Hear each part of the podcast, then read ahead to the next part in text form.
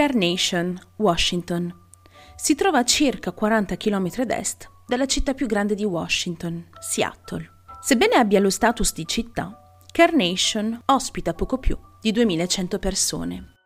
Il paesaggio è molto rurale e la maggior parte dei residenti è impiegata nell'agricoltura.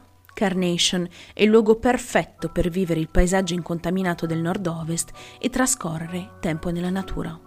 La città ospita ogni anno il 4 luglio e le celebrazioni del raccolto autunnale, durante le quali i residenti si riuniscono e si godono la compagnia dei loro amici e vicini di vecchia data. La zona è sicura e considerata un buon posto per crescere una famiglia.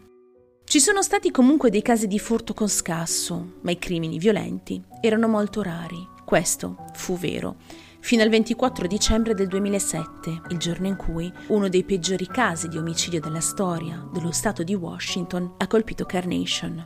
La stagione delle feste non è mai stata più la stessa da allora. Judy Anderson, 61 anni, e Wayne Anderson, di 60, erano felicemente sposati da 31 anni. Judy ha lavorato per molto tempo per il servizio postale degli Stati Uniti, mentre Wayne era un ingegnere. Insieme hanno avuto tre figli, Mary e Scott di 32 e Michelle di 29. Scott era sposato con Erika, anche lei di 32 anni, e insieme avevano avuto due figli, Olivia di 5 e Nathan di 3. Michelle Anderson viveva con il suo fidanzato, Joseph McEnroe, anche lui di 22 anni, in una roulotte nella proprietà di 10 acri di proprietà di Judy e Wayne.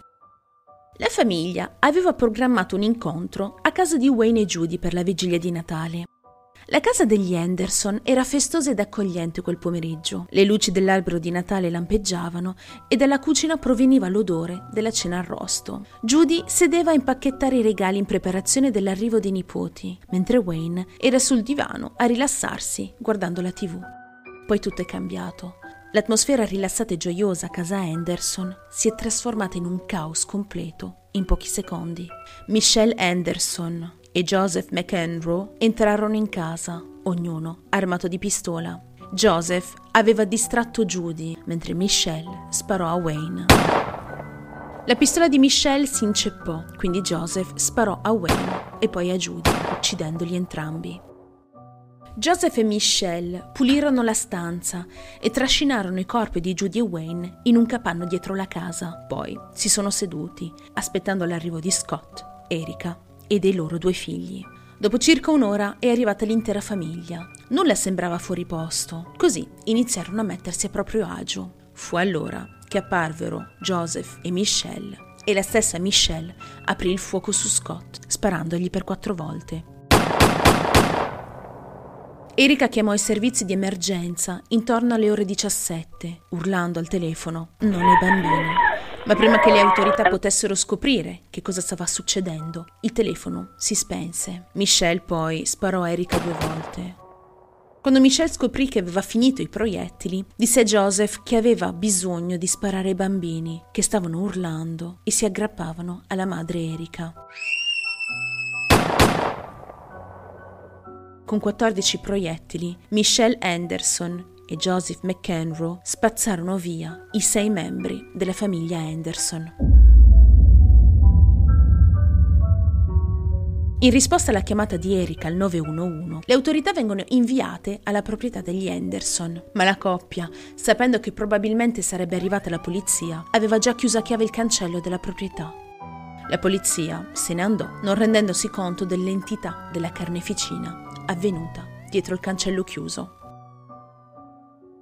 Gli impiegati delle poste ritornarono al lavoro il 26 dicembre. Quindi, quella mattina, Lindy Thiel rimase sorpresa dall'assenza della sua migliore amica, Judy Anderson. Linda era convinta che vi fosse qualcosa di strano. Lasciò il suo lavoro e si diresse a casa di Judy, arrivando poco dopo le 8 del mattino. Il cancello era ancora chiuso e così Linda scese dalla macchina e girò intorno, avvicinandosi alla porta d'ingresso. Bussò alla porta, ma nessuno rispose quindi provò ad aprire la porta. Spingendo più a fondo la porta, vide il corpo di Scott Anderson sdraiato immobile sul pavimento. All'inizio Linda pensava che fosse stato avvelenato da monossido di carbonio, ma uno sguardo più attento ha rivelato che era stato colpito alla testa, non lontano da Scott. Giacevano i corpi di Erika e Nathan, che avevano delle ferite simili. Linda in quel momento non aveva il suo cellulare, quindi si precipitò nella camera da letto di Judy e Wayne e chiamò i servizi di emergenza dalla loro linea fissa. Uh, there's been a murder. There's three people dead that I can see right now. Inside? I just came up. She works with me. Inside the house? Yes. What do you see? There's a baby and a man and a woman, and she's my best friend. Linda era troppo spaventata per guardare il corpo di Erika e pensò che fosse Judy. La telefonata tra Linda e l'operatore del 911 dura circa 30 minuti. Linda disse all'operatore che la figlia di Judy e Wayne, Michelle, viveva nella proprietà in una casa mobile e Michelle era molto arrabbiata con Judy e Wayne per questioni di soldi Linda temeva che Michelle potesse essere coinvolta negli omicidi che erano stati commessi. Il cancello era chiuso, il che le faceva credere che potesse essere stata la figlia a chiudere il cancello, cosa che le faceva paura, poiché la donna poteva trovarsi vicina all'assassina della famiglia, e così era. La polizia arrivò intorno alle 9.30 del mattino. Prima trovarono Scott, Erika e Nathan, e in seguito ad un esame più attento trovarono Olivia, rannicchiata dietro la madre. Tutti e quattro erano stati colpiti alla testa e una volta iniziata a setacciare la casa in cerca di prove, poco fuori dal capanno, i corpi di Judy e Wayne vennero scoperti. Circa tre ore dopo l'arrivo della polizia, Joseph e Michelle si erano fermati a casa di Wayne e Judy. Fecero finta di non essere a conoscenza della ragione per cui la polizia si trovava in quella proprietà e chiesero quindi se Wayne e Judy stavano bene, il che ha sollevato immediatamente i sospetti degli agenti. Le autorità hanno quindi iniziato a interrogare Joseph e Michelle. Michelle disse loro che stavano andando a Las Vegas per sposarsi, ma quando si sono persi decisero di ritornare a casa. Michelle disse agli investigatori che l'ultima volta che aveva visto i suoi genitori era stata la vigilia di Natale, prima della partenza a Las Vegas. Quando un detective chiese a Michelle perché pensava che le autorità fossero a casa sua, crollò, dicendo che non era colpa di Joseph, ma che era tutta colpa sua, e che non appena aveva sparato con la pistola, si sentì così male da chiedersi perché avesse commesso questo gesto e definendosi un mostro. Il detective chiese a Michelle perché i bambini erano stati uccisi e la donna spiegò che lo ha fatto poiché i due bambini sarebbero rimasti perturbati per tutta la loro vita dopo aver visto quello che era accaduto ai loro genitori.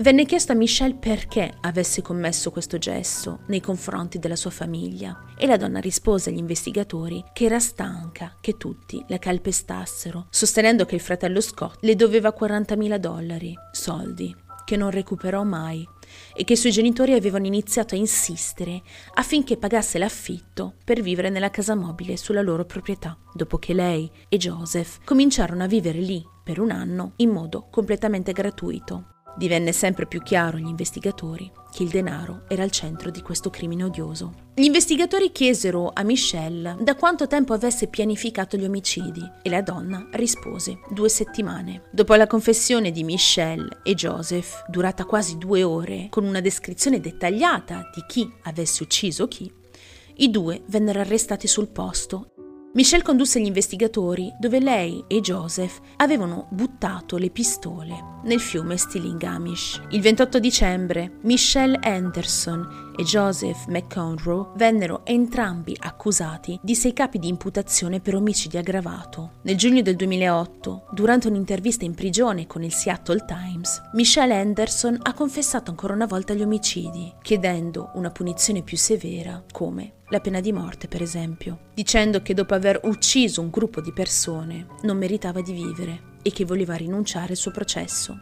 Il processo è stato prolungato per diversi anni, costando milioni ai contribuenti. Nell'ottobre del 2008, il procuratore della contea di Kingdom-Settenberg dichiarò che avrebbe chiesto la pena di morte per i due giovani. Tuttavia, questa proposta venne respinta dal giudice Jeffrey Ramsdell, che si è pronunciato contro. Il governatore di Washington, Jay Inslee, disse inoltre che nessuno sarebbe stato giustiziato mentre si trovava in carica. Arriviamo al 5 settembre del 2013, ben cinque anni dopo, e la Corte Suprema dello Stato di Washington annullò la sentenza del giudice Ramsdell sulla pena di morte e ordinò che i processi di Anderson e McEnroe andassero avanti. Dovevano avere due processi separati. Il 20 gennaio 2015 McEnroe è stato scortato alla King County Superior Court di Seattle per il processo. Il procuratore di King County, Scott O'Toole, stava cercando di ottenere una condanna a morte per Joseph McEnroe, mentre l'avvocato difensore dell'uomo ha sostenuto che Joseph era malato di mente ed era stato costretto ad uccidere dalla stessa Michelle. Il 25 marzo del 2015 la giuria ha ritenuto Joseph McEnroe colpevole di sei capi di imputazione per omicidio di primo grado aggravato. L'uomo ha mostrato poca emozione durante la maggior parte del processo la situazione è cambiata, tuttavia, quando ha preso posizione il 3 aprile 2015. Era malapena in grado di mettere insieme delle frasi a causa di un pesante trattamento contro l'ansia e l'assunzione di antidepressivi. Ad un certo punto iniziò anche a ridere istericamente. Quando ha descritto lo sguardo sul viso di Judy Anderson quando le ha sparato, ha messo le braccia sopra la testa e ha iniziato ad ondolare avanti e indietro in modo incontrollabile.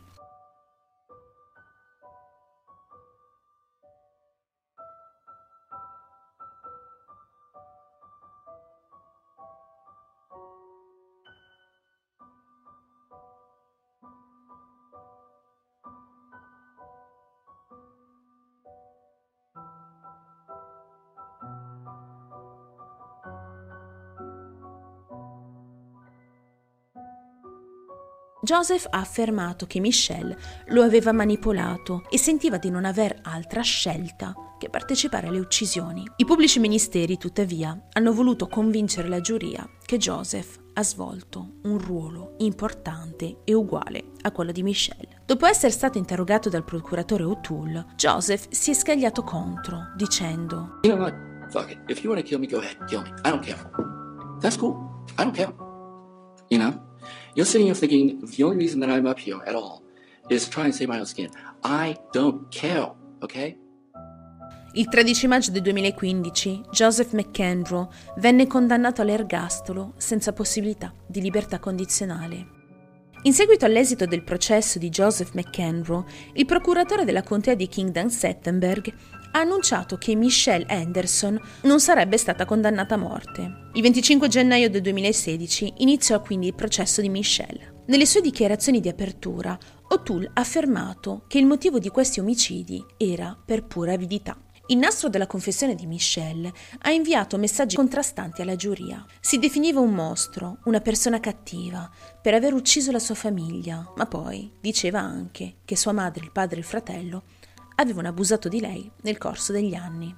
Disse inoltre che a causa di questi tronchi aveva sprecato la sua vita. È stato anche rivelato durante il processo che Michelle odiava Erika perché sentiva che Erika l'aveva spinta fuori dalla vita del fratello. Verso la fine del processo, Michelle Anderson si sfogò urlando al giudice Ramsdell che avrebbe sporto denuncia contro i suoi avvocati nominati dal tribunale e che era convinta che le avessero mentito. Voleva lasciare temporaneamente la prigione e trovare il suo avvocato privato, ma non le è stato concesso il permesso di farlo. Per questo ha incolpato il giudice, dicendo che stava violando i suoi diritti. Il 4 marzo del 2016 Michelle, come Joseph, venne condannata per sei capi di omicidio aggravato di primo grado e il 21 aprile venne condannata all'ergastolo senza possibilità di libertà condizionale.